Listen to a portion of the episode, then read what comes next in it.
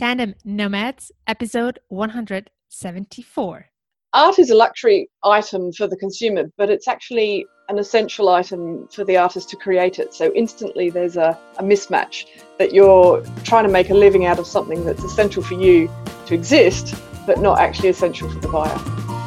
Hello, Nomad Nation. Welcome to Tandem Nomads, the podcast show and entrepreneurship platform where you can find great inspiration and tips to grow a successful portable business and thrive in your global nomadic life. This is your host, Amel Derragui. I'm a business and marketing coach and the founder of Tandem Nomads.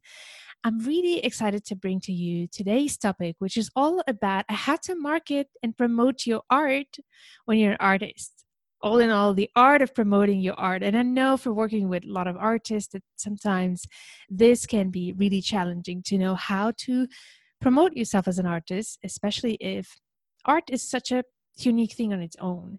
So in order to talk to you about this i wanted to bring you one of my great friends and also an artist who has been really successful at at sharing her art with the world kath bruce. Kath are you ready for this right? I think so. so, Kath, as I said, is a great friend of mine that I met through an organization called FIGT, Families in Global Transition. She's an illustrator and she brings to life what people feel but can't find the words to express. She's really good at doing that. So, with a focus on identity, belonging, and expat life, uh, she also her work also navigates around uh, what she says the the redressing it, redressing the imbalance that otherness creates. And I love the sentence that Kath will explain us what she means by that. Uh, Kath also um, wrote a book called Living Elsewhere. She where she illustrates in impactful images and short stories the highs and the lows of life abroad. So, Kath, I tried to summarize in a few words who you are. Is there anything else you would like us to know? oh, uh, now there's a question. uh, no, not really. I mean, I, I, guess the main thing is that um, you say the word artist and it sounds quite grand and it, it instantly conjures up an image for people. But um, I think the reality is very different uh, with being an artist and, and how you uh, you kind of have to get over yourself first before you can put yourself out there. That's a huge one. Oh yeah. yeah. and that's the whole episode that what we're going to talk about. So Kath has this power of saying in few sentences impactful things, as you can see. So, but Kath, I I want to know if you don't feel comfortable or not, or now you do, but didn't before. How would you call yourself if it's not an artist? Oh, well, I I never actually said that I I'm 43, and it took me to 42 to say I'm an artist. Um, before then, I used to say that that I drew, that I uh, did some illustrations, I liked to cartoon, but actually naming myself as an artist was really scary because it implied something that I didn't think think I was. Um, to me, an artist was someone who'd gone off to, to university or to college and studied and therefore had the right, with a bit of paper, to, mm-hmm. to actually say that they were an artist. So for me, it was always just I'm creative or I like to draw. Um, wow. But naming naming it was was impossible, and it took me it's taken me 42 years to get to that point. Yeah, I I want to ask you a question about that, but just one second, Nomad Nation, because I forgot to say something at the beginning. I, I want all of us to learn from Kath's experience and the journey of an artist in general, because I think that there's a lot of similarities, uh, even if in terms of marketing, it can be a little bit different. In terms of mindset and getting out of our comfort zone I think we can learn a lot from what artists go through and realize that um, that you know that journey of self discovery is also something we can learn from, even if we don't have an artistic business somehow. So I just wanted to put that out there to you who are listening and who might not be artists. Uh, but you said it took you until 40 years old, 42 years old to be able to call yourself an artist. What happened that year? What happened a year ago that suddenly you can do that? um, I got desperate enough to actually make a change with my life. Um, there's nothing like kind of not so much rock bottom, but there's nothing like getting to a point in your life where actually you're so desperate for a change and to to do something positive and feel like you're living what you think you should be living to make that change happen. And I, as a, um, I at that point I'd lived out of Australia for about 13, 12 and a half, 13 years, and was not in a good space, and knew that I needed to do something about that. Um, I had been diagnosed with depression and was generally not coping. Um, and I started to draw more than I ever had before. I've always drawn as a as a child, as a teenager, but I'd never actually drawn for me. I'd always just drawn um, creatively, but not for the per- for like when I say for me, there was no purpose behind it. It was just drawing because I like to draw. And I started to realize that when I drew, um, I started to feel better. That the mm. feelings of depression disappeared. And I then realized that if I did that more, then maybe I could start to get rid of the depression because it was a completely transcendent experience. And it meant that I was felt like I was absolutely in the moment doing what I needed to do. And I know myself well enough to know that I needed a goal to work towards. So it was just on a year until the FIGT conference. And I decided, so that I couldn't get out of it, that I would uh, do a book of drawings that I would launch at that conference, which would force me to do it. So I had a year to do these drawings. And in doing that, it allowed me to actually voice the things that I was struggling to voice about where I was living and what I was coping with. And I thought, if, if, if this is what I'm dealing with, there must be other people. And so I started to, to do these drawings and started to get amazing feedback from people, which then helped boost confidence and start to think, actually, maybe I could do something with this wow. properly. I like what you're saying here. Um, th- this journey of, of, first of all, using art as a way for you to get better, but also mm. sharing an important message and and mm. seeing how people resonate with it. Uh, and I think that's the power of being an artist. And and I think each artist is unique, and we cannot, as artists, you don't see other artists as competition because mm-hmm. everyone is unique and and mm. has its own message that resonates or not with other people.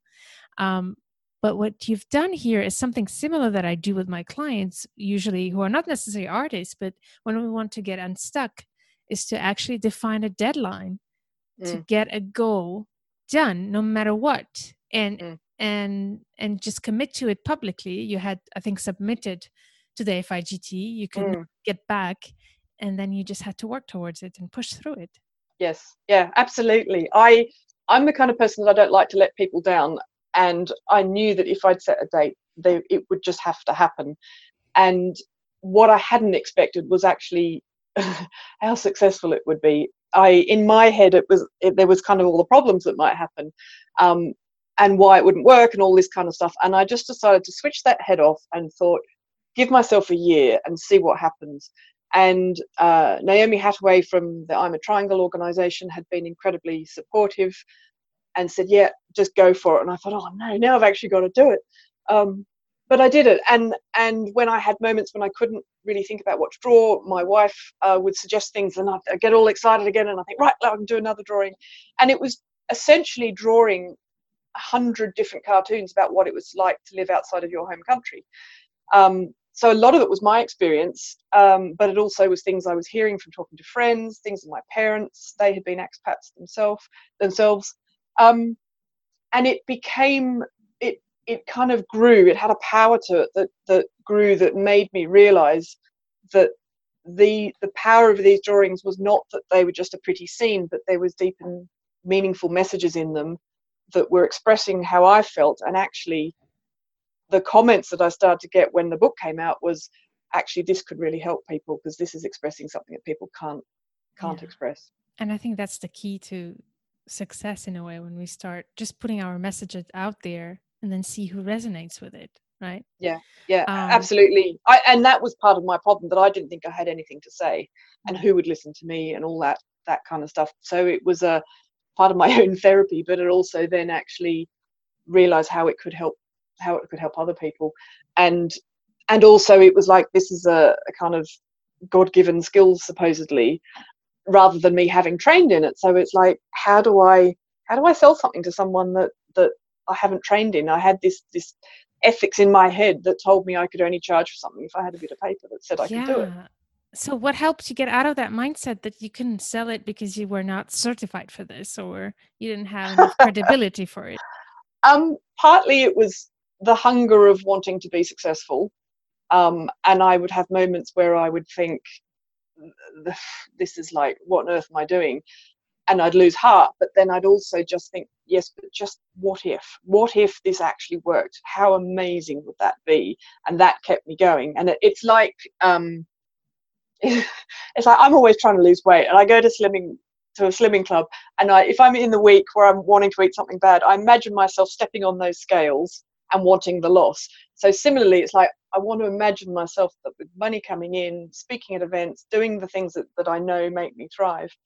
Um, and the other thing, which I don't want to downplay at all, is that um, I hired a coach and they helped me believe in me hugely um, to actually move forward and to start to realize yeah realize the value in what what i was doing yeah that's an important point that i want to cover here because i know a lot of artists who don't necessarily um you know first of all think of getting help um mm. and and then in different ways you mentioned naomi hattaway big shout out to her uh, mm. She's also been a great guest in the show, and she will probably come back on the show. I will put the links of her episode in this uh, show notes. But what I want to say is that you had some people along the way and you've built some relationships that allowed people like Nat, Nat, um, Naomi Hattaway to give you some feedback and support you and give you that push through the community of FIGT. Mm. But then at some point, you needed to invest in your growth. Uh, yeah. But you were not making enough money probably at that time, were you? No, and and no, definitely not. Um, and the only way that I was able to actually uh, get a coach was I spoke to my wife and said, "This is really important to me. I really need to to be able to take this forward, and this is my best chance of actually making this really work." And I said, "Would you consider loaning me the money that I needed?" And fortunately for me, she said yes. Um, and and because I'd been to FIGT and knew how all these people who were out there and how how good some people were, um, and that this was my community and who I needed to kind of talk to. Um, I realised the need for the the coach was so great because I could see what they could offer me. Um, yeah, and so I I went and um, made contact with Sundae Schneider-Bean. Yes, so, the fabulous yes. Sundae, another amazing part of our community and a great. Um, I love her. So uh, yeah. she does amazing work. So you had this transformation and you invested in yourself and i think that's really important that mm. you did that um but i'm trying to could you tell me if you managed if you were living out of already trying to sell your art before that or not at all um partially i i not not hugely i was doing more design work than actual graphics into rather than actual illustrations um i remember prior to that point, I'd only actually sold one drawing, and that was when I was working in a job and I drew a, a marsupial little animal um, that was an Australian animal. And someone who was in another department happened to see it and said, Oh, I'd like to buy that. And they bought it, and that was that. But I'd never been brave enough to actually promote my art.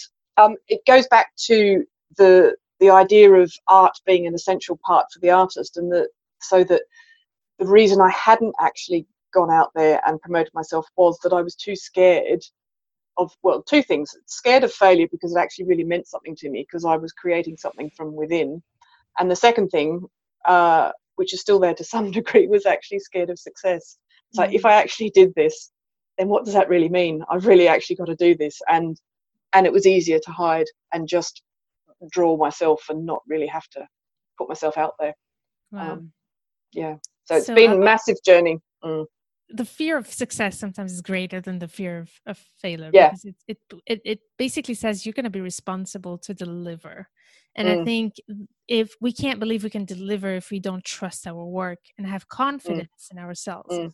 Uh, and yeah. and as an artist i think there's an extra layer when we deliver a product or service by definition you're being when you're being paid for it you expect to be evaluated on the quality of it as mm. an artist you can't really do that because art is art you don't mm. measure mm. the quality of it or people mm. judge you at the end for who you are when they pay for mm. your art yeah that's and that's much simpler if i create art and then it exists and people buy it but there's also a complication in that if you're being asked to do a commission then often people have in their heads already what they think it might look like. So mm. being there's also a fear around trying to deliver something that someone's actually satisfied with, and I can do something that's that someone might come up and say that's absolutely exquisite, but until that person tells me that they're happy with it, I don't rest.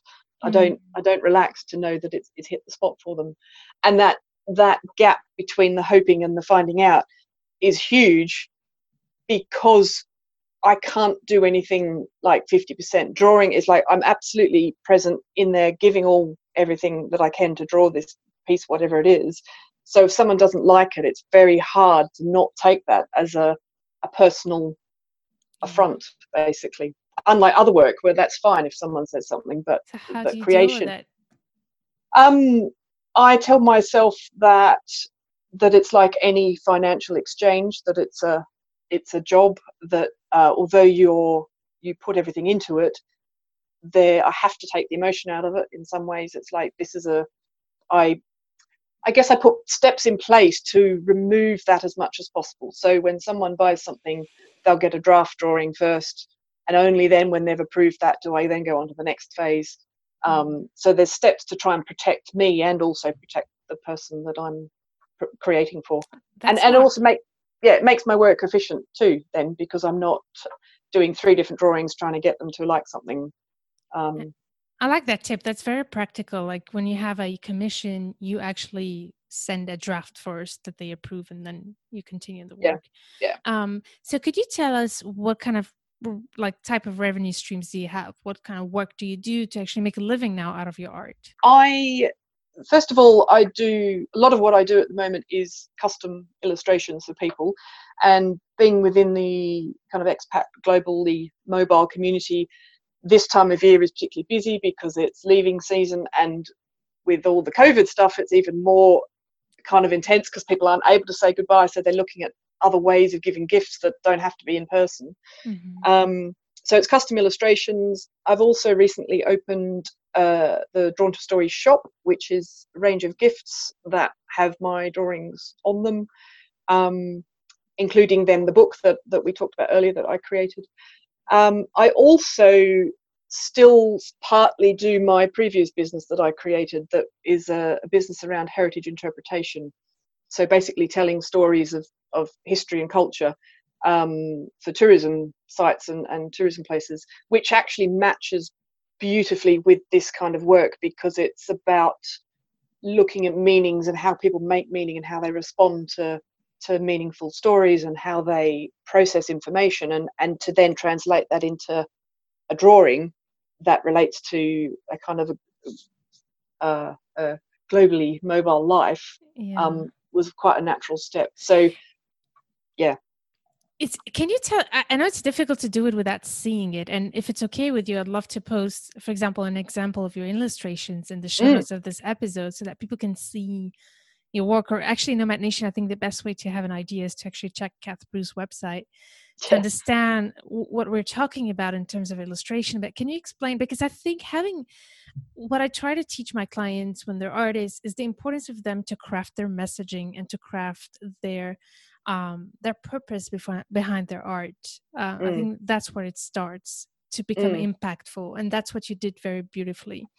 Mm. Uh, could you tell us a bit more about, you know, what is that message behind your illustrations, and what makes people feel drawn to it? And actually, your business is called uh, drawn to a story, which is yeah. beautiful.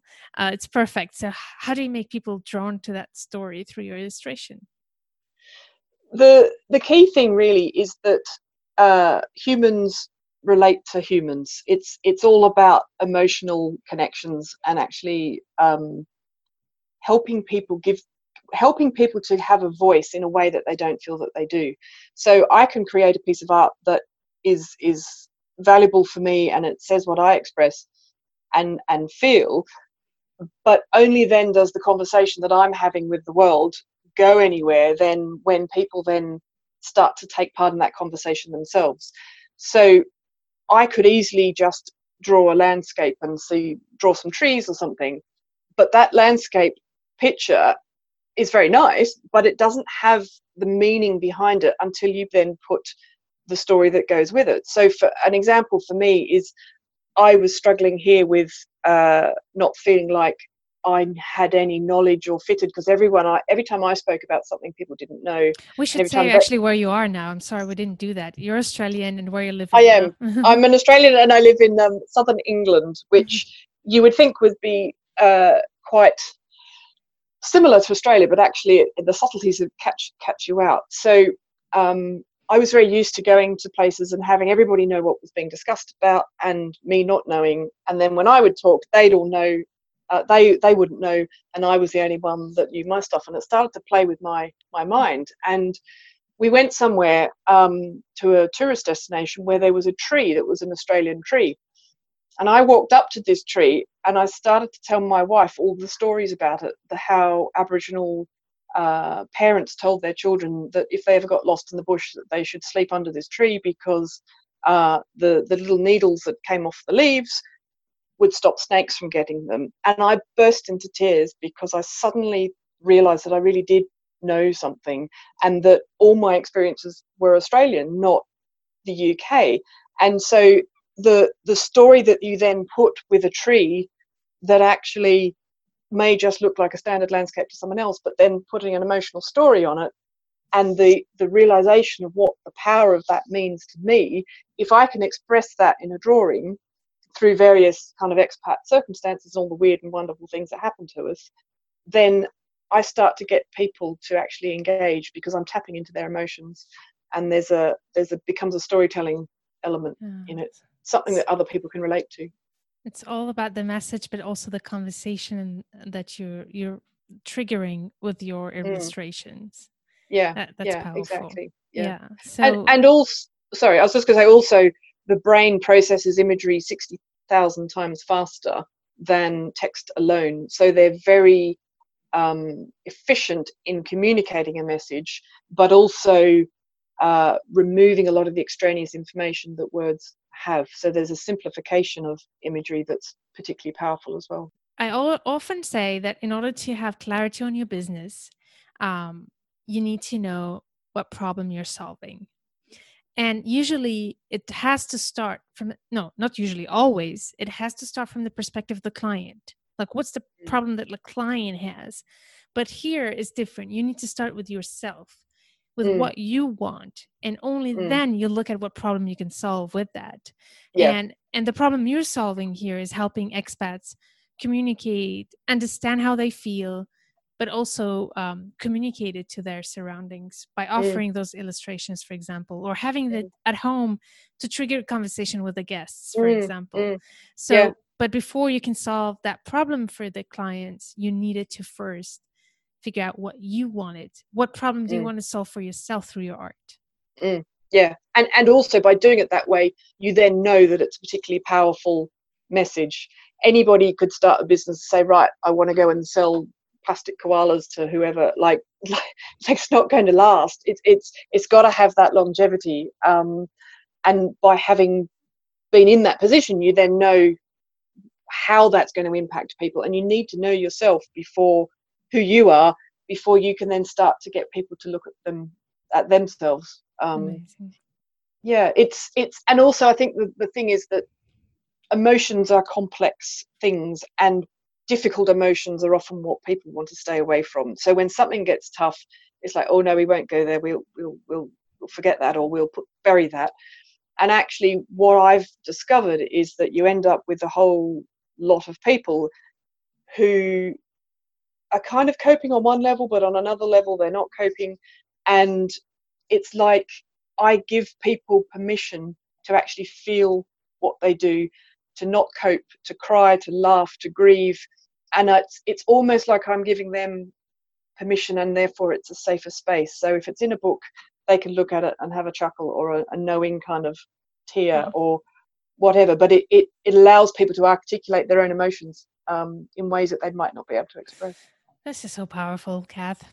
oh, this is so beautiful. You know, uh, that was a perfect segue because I also wanted to talk real quickly about the sense of impact as an artist. And I want to give the example we're still not yet completely out of COVID at the time we're recording this episode. Countries are starting to release lockdown, uh, but we're still in it. We're not completely out. And during COVID, you had done something amazing. You had used your art in a very original way. Could you let us know about what you did? yes. Um, my wife owns a very large white van for her work. And she said to me one day, you know, you should do something with the van and in terms of painting it. And I dismissed it really. I didn't think much of it. And then I started to think about it and realize how powerful this could be. And this great big van sits outside our house. And I decided to paint on it a thank you uh, to all the key workers that are in the UK. Um, and in a lot of people's windows are uh, rainbows and um, thank you signs to the National Health Service workers. But it became apparent in lockdown how many other key workers there were, and being police, fire brigade, vets, uh, doctors, nurses, um, refuse collectors, postal workers, like everybody that was keeping the country going. So I would stand out in the road, uh, watching the buses as they came past closely, and drew a scene of all these workers um, with with a big thank you, and it became a talking piece within the community. And loads of people would come past, and they'd want to have a chat and see how far it had gone. I had some absolutely incredible conversations with uh, people who, who then revealed that they were key workers. One woman walked past and I discovered that she was a nurse on a COVID ward. And she said to me, Thank you. Um, and she said, It really makes a difference. She said, We've received so much abuse and we've been told not to wear our uniforms outside. Um, but seeing this, it just reminds me that people actually do care. Mm. Um, I had a local funeral director cried when he saw it. I had a prison officer tell me how much she, how grateful she was for it. Mm. It started conversations with kids as they walked past with their parents, and it's been incredibly powerful um, in a way that I hadn't actually expected, and I, to be honest, completely underestimated how important mm. it would be. And it became a bit of a bit of hope, really, um, and kind of felt like it brought the community together a bit. Um, so it's still parked there because I haven't been able to drive it because the battery's now gone dead, so it's still still in the street. Um, but it also gave it gave people a focus and permission, like I said, permission to actually grieve and, and not cope or cope with the situation and feel like some, I mean, one man said to me, he said, I'm saying congratulations. He said, this is great. He said, this really makes me feel good. I think it's amazing. And he said, you should be up for heroes of, of the UK. And I'm like, oh, no, no, no, like, just, no, it's all right, thanks. But but yeah, a lot of enthusiasm, a lot of support. And really you good. did get actually media coverage for that. I did. I managed to get on the BBC, which was very exciting. This um, is huge. Yeah, it was. It, it was really good, and and that was for me.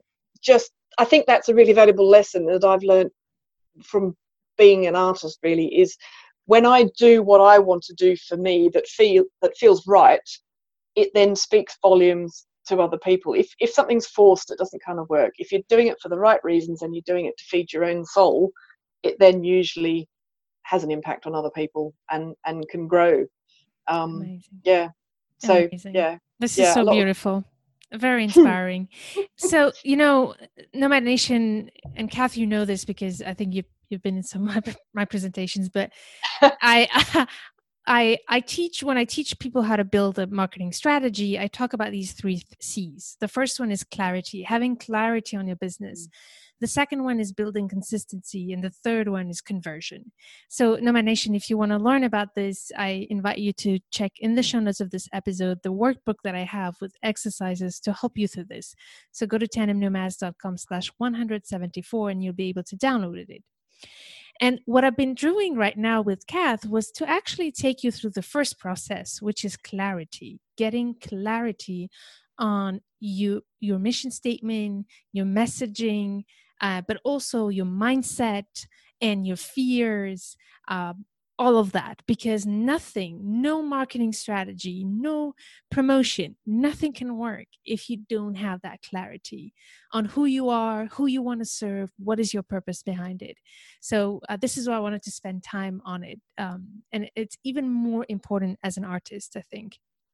Mm. But once you got that you started doing some good stuff as well and being very strategic it, very strategic about how you were running your business and i've been observing you and this is why i want you to come on the show so there are a few mm. things you do very consistently if you allow me to say it because i observed mm. it and you correct me. yeah i'd be interested to see what you say correct me so once you've got your message clear that you touch people's lives with your messaging uh, you need to keep that traction going you know you yeah. you need to keep capturing these people's attention and continue to build relationship with them so the first thing obviously you do very well kath and from the moment we we met uh, obviously we we got friends very quickly we won't say hmm. how mm. in which context but but i observed you and you were really consistent not just with me with everybody in the network at building mm. a sincere relationship with people mm. and keeping yeah. keeping consistently in touch with people and i think mm. that's that's very important um, mm. what tips would you have for people to actually do what you did about being consistent with building those relationships well for me i realized a long time ago that people actually buy from people um, there's like a million and one companies out there but when it comes down to it if you think about your own behavior um, you go to the person that actually provides what you can provide. But a huge number of people can provide what what you actually want to buy from somebody. Um, but actually, you then go to the person that you like. You don't want to give money to someone that you don't like mm-hmm. generally. So for me, not that I'm saying that I'm particularly likable, but it was important for me. Depends. Honestly, depends. I just didn't pay you enough, Mel. Depends on your days. oh, mom, can be speechless now. I think I'm blushing. Um, I'm kidding. no, I know. Um, but but for me, it was really important to be authentic because I have to live with myself, and I can't. It's just not me. I have to be who I am, and I often joke with a friend that I'm a bit of a connection whore, that I just crave connection. I crave talking to people, and I know that that feeds me hugely. Okay. And so if I go out and talk to people, I'm I'm not quite the the shy artist like a lot of others are. Mm-hmm. I'm I crave the conversations, I crave the connection, and that then inspires me. Um, I'm the kind of person that actually, I, I mean, I work on my own in my office, but actually, I thrive in a a group of people. I mean, you know me, you know how I spar spar off people and no joke. kidding. um, so I I need that, and uh, so but I but the other thing is that I get equally as I'm out there, I also get uh, wounded quite easily, and I was mm. always frightened of putting myself out there, thinking about trolls and all the kind of stuff that was out there, and that kept stopping me. And then I kept thinking, why am I letting these the potential of these people stop me? Mm-hmm. Um, when actually, I it's nothing to do with them, and I want to make my business and I want to make it work. So that's great. I, just, I, think I think that's beautiful that you feed yourself. Your art feeds itself. Actually, you wouldn't be able to be so accurate and so punchy in your illustrations if you didn't listen to people's stories. I guess mm. as well. Um, yeah. Is there any? I know it's it's a difficult question to be honest, but let me try it. Is there any tips you or it, help or guidance, advice you could offer to anybody who's not like you, who's not open, like who's a bit shy and does not feel comfortable going being upfront with people and going mm. to people. I guess it depends on what you're trying to actually communicate. Um, i heard a while ago about someone who was doing a travel blog about how you travel as an introvert what that actually means. So if your message is actually what it's like to be an introvert um, or or it, it's about it doesn't have to be a, a message that forces you to be in front of people like it's the kind of, there's so much out there now that you could actually uh, watch things on on youtube or the internet or whatever and and do research in that way for me it's just about engaging with people and hearing the stories firsthand because i get a buzz from it but mm-hmm. actually you could read people's blogs you could i mean there's so much you know there's so much stuff out there. And i think it's about finding what what you're comfortable with for yourself and how you need to communicate but at the same time be very honest with yourself about when you're when something's uncomfortable because it's about who you are and when you're actually hiding. Mm-hmm. There's two very mm-hmm. different things. And pushing yourself out is really scary. But I knew the the the buzz that I would get off at the end of it, and that pushed me through that. And I just kept thinking, what have I got mm. to lose? What have I got to lose? Um, because I was hungry enough for it. Um, That's amazing. But I also know that I am an extrovert, and therefore I find that that easier. Yeah.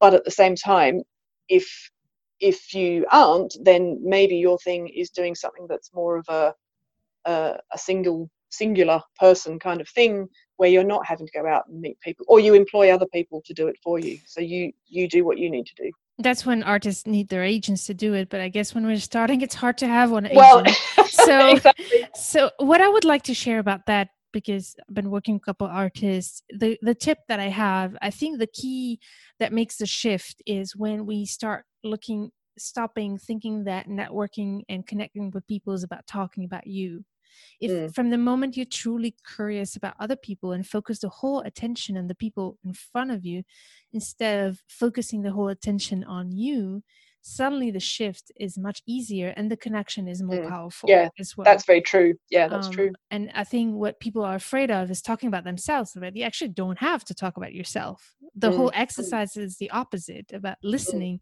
and being mm. curious and asking people to tell them to tell you their story yeah Mm. I think also there's that, like you say, that fear of networking and how do I how do I do the small talk kind of thing. But mm-hmm. actually, if you go into a room with pre-prepared kind of questions, or even just how do you feel about that, or ask any kind of open question, it, mm. it makes a huge difference. An open question, yeah. I do think that it's important to network as an artist, and we can't stay at mm. home because how does the people get to know about it if you don't go out mm. but of course there's mm. social media and everything but um, that's important the second thing i saw you do consistently uh, i insisted on the relationship but second thing you did then more strategic in the marketing that i also teach in the workbook that you can download um, but i've really loved the way you did it was to create consistent content to drive people to your to your website mm. and to your mm. work mm so there's few things you did, such as the Friday lives, uh, the mm. blog, and you do have a news- newsletter as well. So yeah. tell me through the process of what you know. What is what is it that you do? To ex- could you explain that to us? Yeah, um, your, I'm your audience. Yes, I'm I'm particularly active on Instagram, uh, and I do a thing called uh, Expat Life, which is just I think I'm up to 212 of them now, and it's just a little uh, kind of scenario that reflects what expat life is like. And it's it's short and sweet with a with a picture and it grabs people's attention. And i often get private comments from people uh, people comment publicly but then other people like oh my god you have no idea how real this is for me now or thank you for saying that because no one else does. And it it it it's proven to me that there's a market for it that people are interested and there's it's global people, it's expats, it's families of expats um, who are who are interested in it. Um, but I also use Facebook, um, which doesn't have as much of a following. Instagram seems to be where where there's more more movement, shall we say? Um, but I'm just trying to link everything together to allow for the fact that not everybody's going to be on every single platform. Mm-hmm. I want to be spread across everything. I've also kind of created a style that means that that someone can instantaneously recognize that it might be my my stuff. So if they know me they then think they'll recognize that the logo and the the kind of shape that i do uh, the mm-hmm. creation creation i, I do. Um, but the the newsletter that i have is very much about trying to get people to uh, see more of a personal side of me um, and get to know me as a person so that they they know who they're buying from.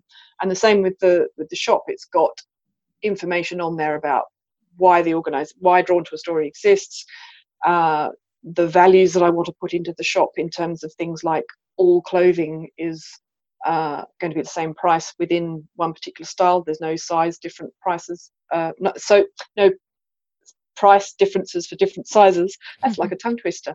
Um, and it it's a lot of it has been about getting me out there. So because nobody's going to buy something if they don't know i exist. So it's about me being consistent because you could put an ad in a paper but after that day and after the person's flipped the page they're forgotten. So you need for me i've learned that i need to be in people's minds and i have a structure that i've created throughout the week that certain days have certain things um, and it's just about being in people's faces but in a way that's not overly salesy. So it's like i'm although it's clearly for my interest as a business owner nobody's really interested in what I've got to say. They're interested in what they want to know. Mm-hmm. And that's a fundamental difference that I think a lot of people don't get. And it's about sitting in the position of the, the consumer or the customer rather that, than you. And that's where you became a good marketer.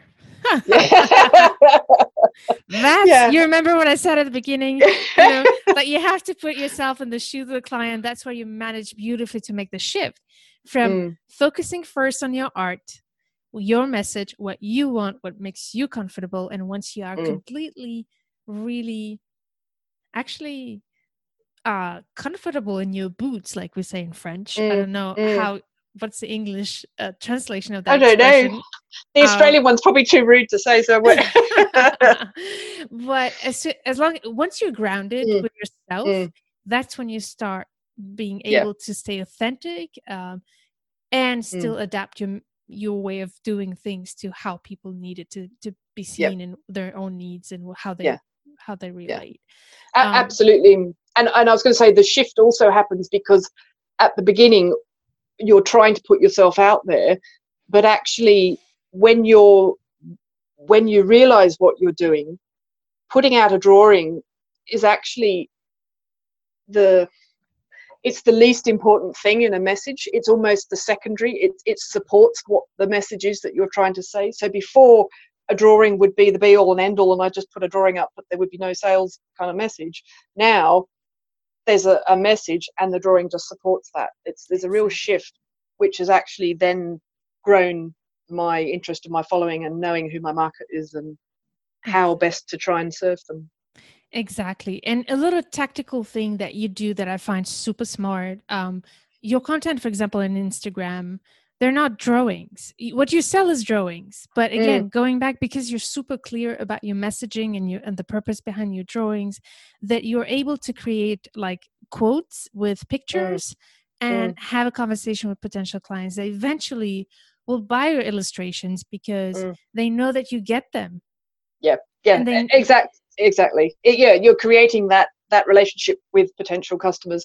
And and the other thing is that when i running when i'm running a business and i'm a sole person in the business there has to become a point when i uh, look at how i spend my time and what mm-hmm. becomes a premium product that actually is personalized. So um, things in the shop or other things that are for sale are kind of the cheaper end of the market.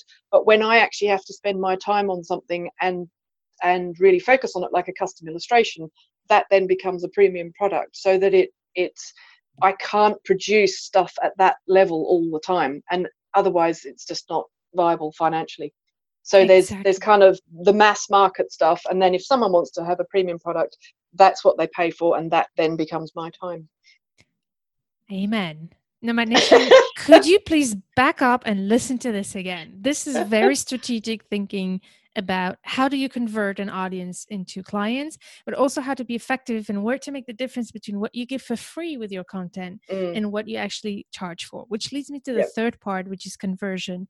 So could you tell me anything that you want to share, any tips that has helped you once people come to you? What is what do you proactively do to transform your audience into clients? I think a key thing is that if anyone expresses an interest, I make sure I follow up with them. Don't leave anybody hanging. Make sure that I've actually do a, a kind of a sales call.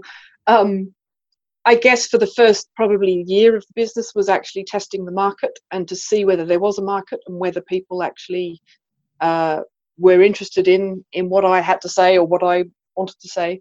Um, and that was very evident there was and then it's like right now we'll test the market and whether people will actually part with their their money are they invested that enough is are they properly invested to want to then actually spend money and so that's when i launched the shop and made more specific um, items for sale and it has it has proven that, that that people are which is good.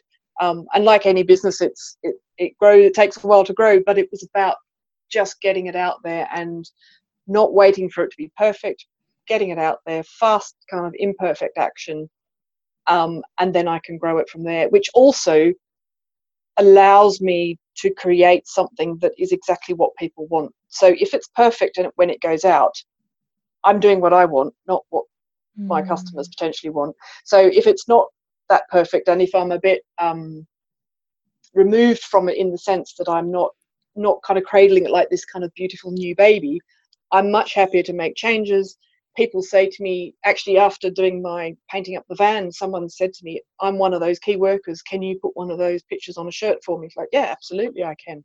So I'll do that. And then they pay a premium for that service for me to actually do something that's personalized. So it's it's about working out how to make money, but not pricing yourself out of the market of the average person, but also providing a space uh, for people that that can afford something more. And it's not for me to decide that that's I just put everything out. If they choose or they are able to spend more money, then that's a choice that they can make. Um, mm-hmm. That how uh, how how did you decide on your pricings? um, that's still a one that I still struggle with. Um, it it's kind of I listen to my gut. I'll name like I look at something and think, okay, what would I pay for that? Um, but then that's all very relative to how much I earn and what I think is a lot of money or not. Um, sometimes people might come to me and say they want something, and I'll say this is the price, and they're like, "Oh, that's out of budget," and I'll say, "Well, actually, I could do something smaller." That's it's just trial and error. It has mm-hmm. been, um, but it also comes down physically to the time I, I, take to do something. So I have an hourly rate, uh, which is quite the kind of traditional way of of, mm-hmm. of operating. Um, and there does come a point when that starts to not be so relevant. It becomes more about value rather than an hourly rate. Yeah. Um, but I also very much like to do charge charge professionally for where people can afford to pay, and then when there's other people that can't, or there's a um, like every year I have one project where I help someone kind of get ahead, and I've got one of those at the moment. Someone who can't really afford uh, to to pay for my services, but I really value what they're trying to do in their project, and so it's like right, let's share the risk, let's try and work on this together, and then we can both benefit at the end. So I will kind of mentor one mm. or two mm. people a year to try and. So that's something. that's good. Instead of selling yourself cheap, you mm. actually find that way to like juggle like you said it's trial and error to find the right value that people are ready to pay and then if you really want to help, you just pick one or two people that you do it pro bono to support. And I think that's a smart way to do. Yeah. I I highly I also like the fact that you have a shop that allows you to as well scale because the biggest problem of art is it's hard mm. to scale when you are the product at the end of the day mm. and there's so many yeah. of you there's just one of you mm. so um, having a, a, store with some standard products uh, that are more affordable uh, is also very smart and then mm. and then you can spend your time on personalized work outside of that yep. so this is yep. this is fantastic yeah. what an inspiring journey I, we took a long time chatting about this and talking about this i just love watching you grow kath i've been seeing an amazing transformation and i just want to tell you that you're just such an inspiration Oh, thank you. That's so really, really amazing. sweet of you. I, I, Nomadnation, I highly recommend you to check Kath's website and her store as well as her book. That's amazing. Every single image that I saw, I was like, how did you know that? Were you sitting with me when that happened? Uh, but could you tell us where we can find you? Yes, I'm easily available on drawntoastory.com. Um, I'm also available on Facebook at facebook.com slash drawn to a story. Uh, same on Instagram. All my handles are just drawn to a story, easy to find. Um, and uh, there's email addresses on there as well that you can find me at, which is admin at drawntostory.com. And the benefit of uh, coming to someone like me is that I'm a, a, small business that's flexible and you get the personal contact. And if you want something, we can make it work. So. Yeah, and and it's amazing. I love what you've been doing during this COVID by helping families say goodbye to their friends and, mm. and things. And it's just been powerful as well how you've been how your illustration have been helpful to say goodbyes, to say hellos, to say Mm. welcomes. Uh, there's so many ways we can col- communicate through your illustrations, which I think is really great. Um, is there any message before we say goodbye you want to share?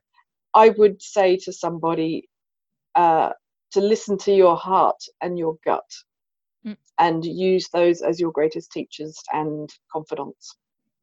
There's no better way to end for sure. So, Nomad Nation, make sure to check uh, all Kath Bruce's information in the show notes of this episode, tandemnomads.com slash 174.